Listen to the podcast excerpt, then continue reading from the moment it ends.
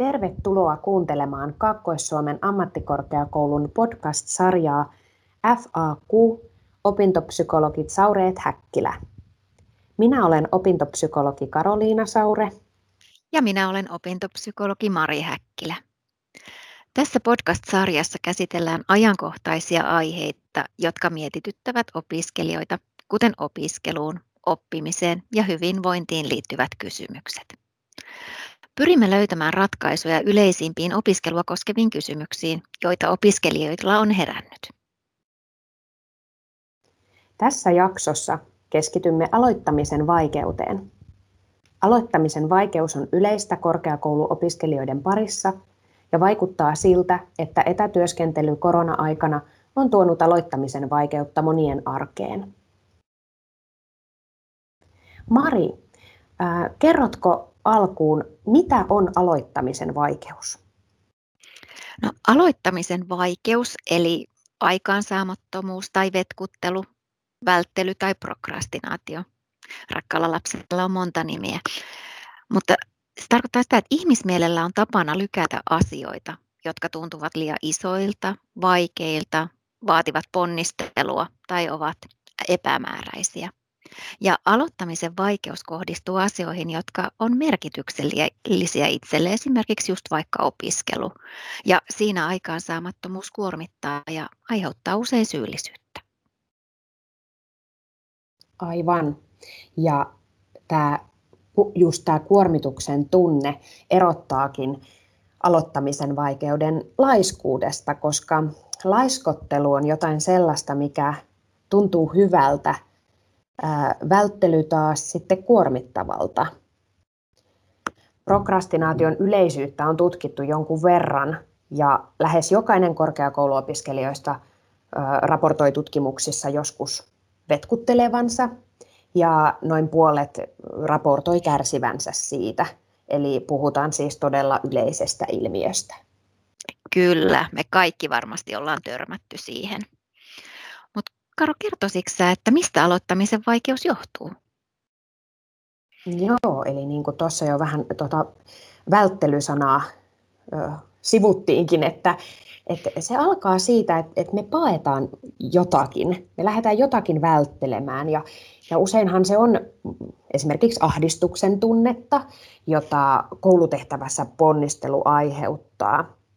Mutta tietysti sitten se lykkääminen hän usein vielä sitten jotenkin niin kuin lisää sitä psyykkistä kärsimystä ja ahdistusta ja sittenhän se aloittaminen vaikeutuu vielä entisestään. Mm, kyllä, just näin. Ja nykyaikanahan ympäröivästä maailmasta, vaikka somesta, saat nopeasti tyydytyksen tunteen moniin asioihin. Ja, ja vaikka sitten taas esseen kirjoittaminen ja opinnäytetyön tekeminen, niin siitähän sitä tyydytystä ei yhtä nopeasti voikaan saada. Et näin ollen me helposti tupataan hakeutumaan vaikka someen, josta sitä sisältöä ja palautetta opiskelutehtävää nopeammin saa. Juuri näin. No, mitä mieltä olet, Mari? Onko asialle tehtävissä jotakin? Mikä aloittamisen vaikeuteen voisi auttaa? No se hyvä puolihan tässä on, että sille voi tehdä vaikka mitä. Et tärkeintä on löytyä ne itselle sopivimmat keinot, mutta, mutta tärkeää, tärkeää on se, että me kohdataan ne tunteet, mitkä tuntuu meistä hankalilta. Eli, eli tunteiden ajattelematta jättäminen ei auta, vaan, vaan oikea tapa olisikin semmoinen suhteuttaminen ja hyväksyminen. Tunteita voi kirjoittaa vaikka auki, että voisi kysyä vaikka itseltä, että miksi tämän tehtävän aloittaminen tuntuu vaikealta. Että siitä voi päästä alkuun. Kyllä. Ja tavoitteiden asettelu on tärkeää. Eli sen jälkeen, kun on pohtinut, pohtinut vähän sitä, että mikä siinä, mikä, mikä tuntuu hankalalta ja näin, niin näiden tehtävien kohdalla erityisesti olisi hyvä, hyvä kiinnittää huomioon siihen, että minkälaisia tavoitteita itselleen asettaa siihen tehtävään. Hyvät tavoitteethan on selkeitä ja saavutettavissa olevia. Ja on hirveän monta tapaa lähteä asettamaan itselleen tavoitteita ja tämä on myös yksilöllistä ja, ja ihan, että minkälaiset mieltymykset itsellä on siihen, mutta esimerkiksi tällainen SMART-malli voi toimia tavoitteiden asetteluun ja, ja tätä SMART-mallia, nämä kirjaimet tulee siis englanninkielen sanoista ja, ja, ja se tarkoittaa sitä, että jokaisen tavoitteen tai tämmöisen niin sanotun, jos niitä sanoo vaikka osa, osa tehtäviksi tai tehtäviksi, niin niiden tulisi olla tarpeeksi yksinkertaisia, järkeviä ja, mer- ja merkittäviä. Eli, eli tavoitteen tai tämmöisen tehtävän tulisi olla tarkoituksenmukainen ja motivoiva ja saavutettavissa oleva.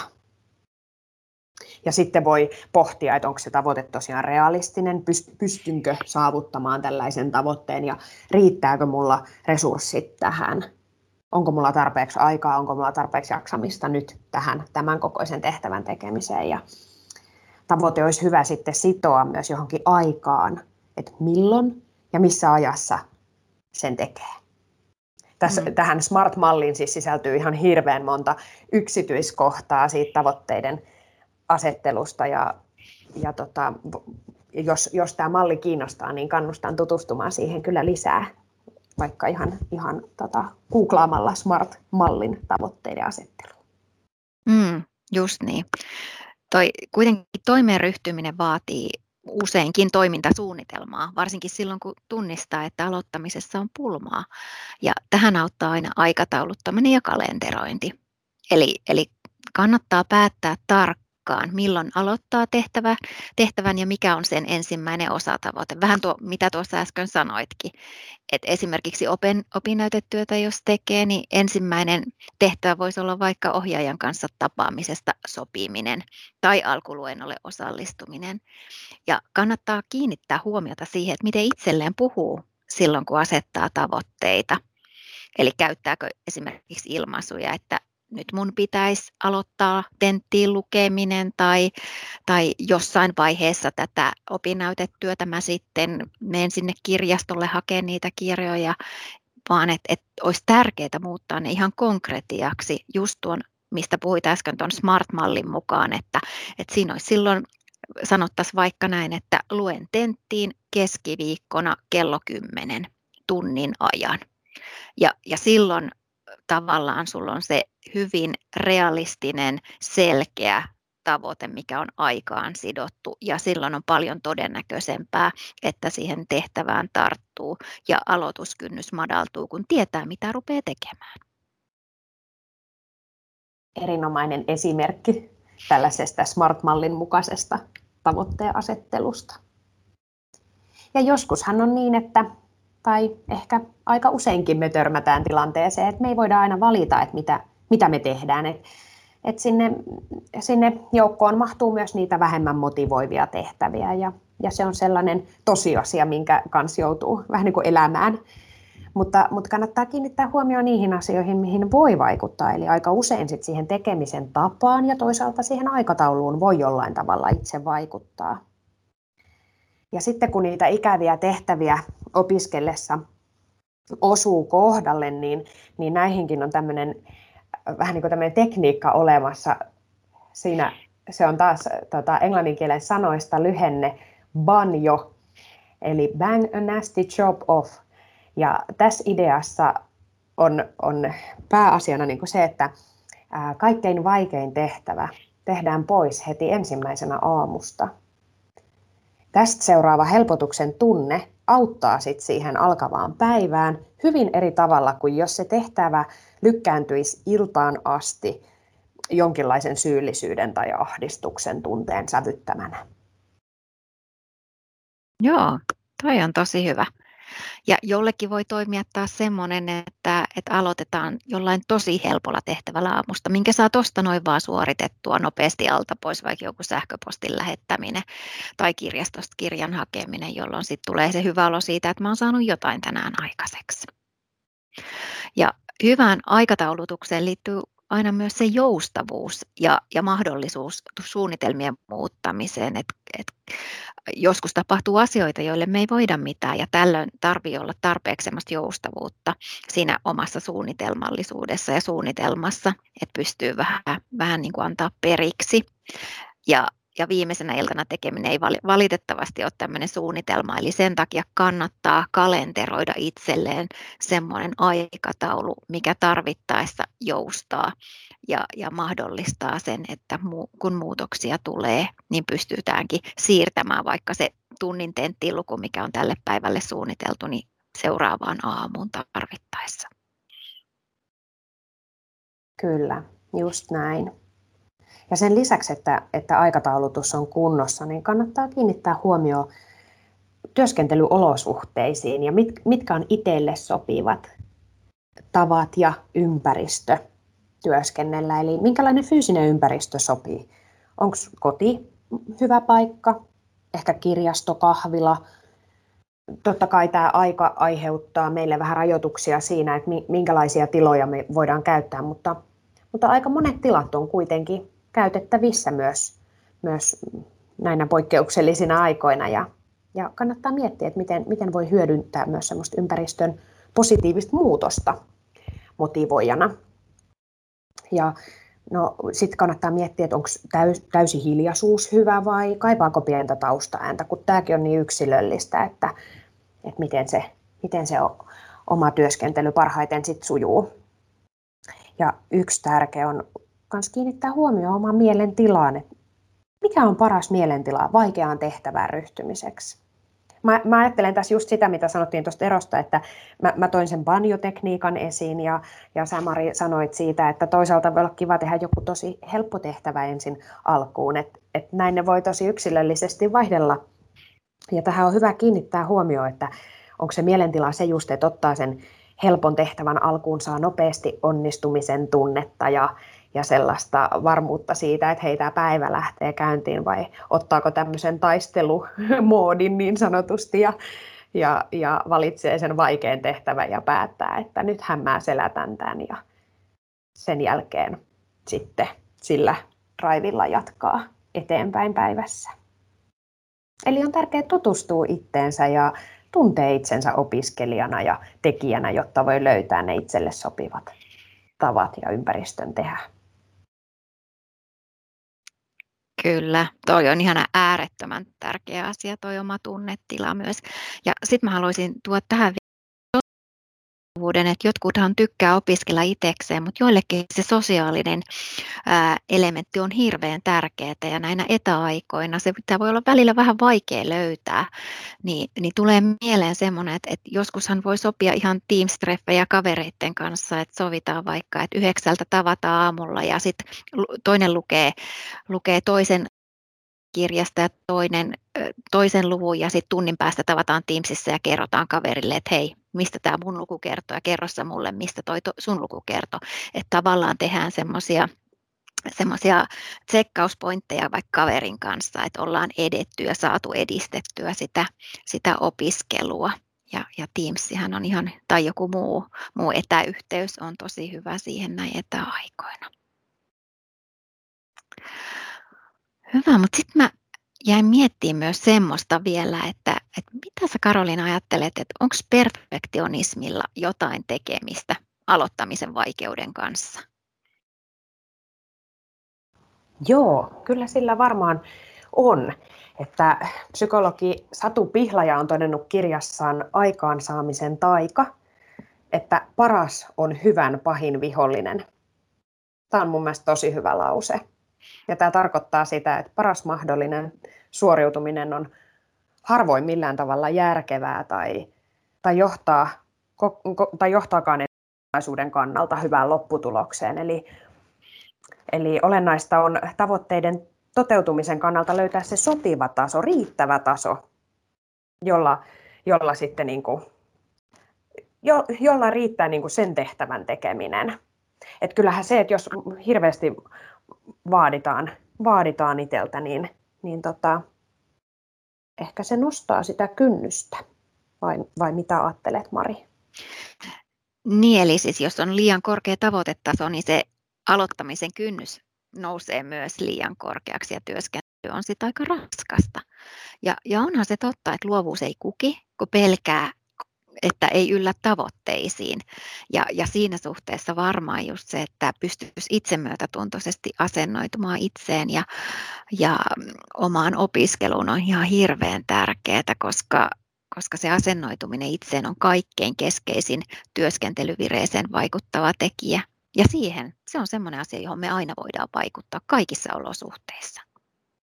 Ja tästä itsemyötätunnosta me puhutaan lisää tulevissa jaksoissa, podcast-jaksoissa. No tähän podcast-jakson loppupuolelle mä haluaisin Mari kuulla, että kärsikö sä koskaan aloittamisen vaikeudesta? No kyllä kärsin, ihan, ihan varmasti. Ja, ja kyllä esimerkiksi jotkut muistion kirjoittamiset on mulle semmoisia, niin kuin jossain kokouksessa, jos on palaverissa, niin ne on kyllä semmoisia, että mä joudun itseäni motivoimaan ja houkuttelemaan. Kyllä, että ne on, ne on mulle semmoinen haastava rasti. Miten sulla, Karo? Joo, tunnistan aloittamisen vaikeutta hyvin säännöllisesti.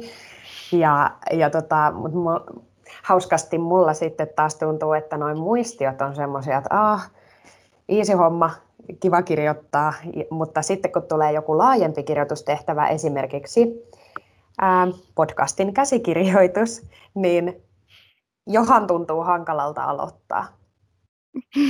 Kyllä. Tässäkin suhteessa me ollaan kaikki erilaisia, että jokaisella on ehkä ne omat aloittamisen vaikeutensa liittyen eri tehtäviin. Mutta mikä tuo Karolina auttaa sitten tässä sun aloittamisen vaikeudessa? Miten sä oot pyrkinyt selättämään sitä?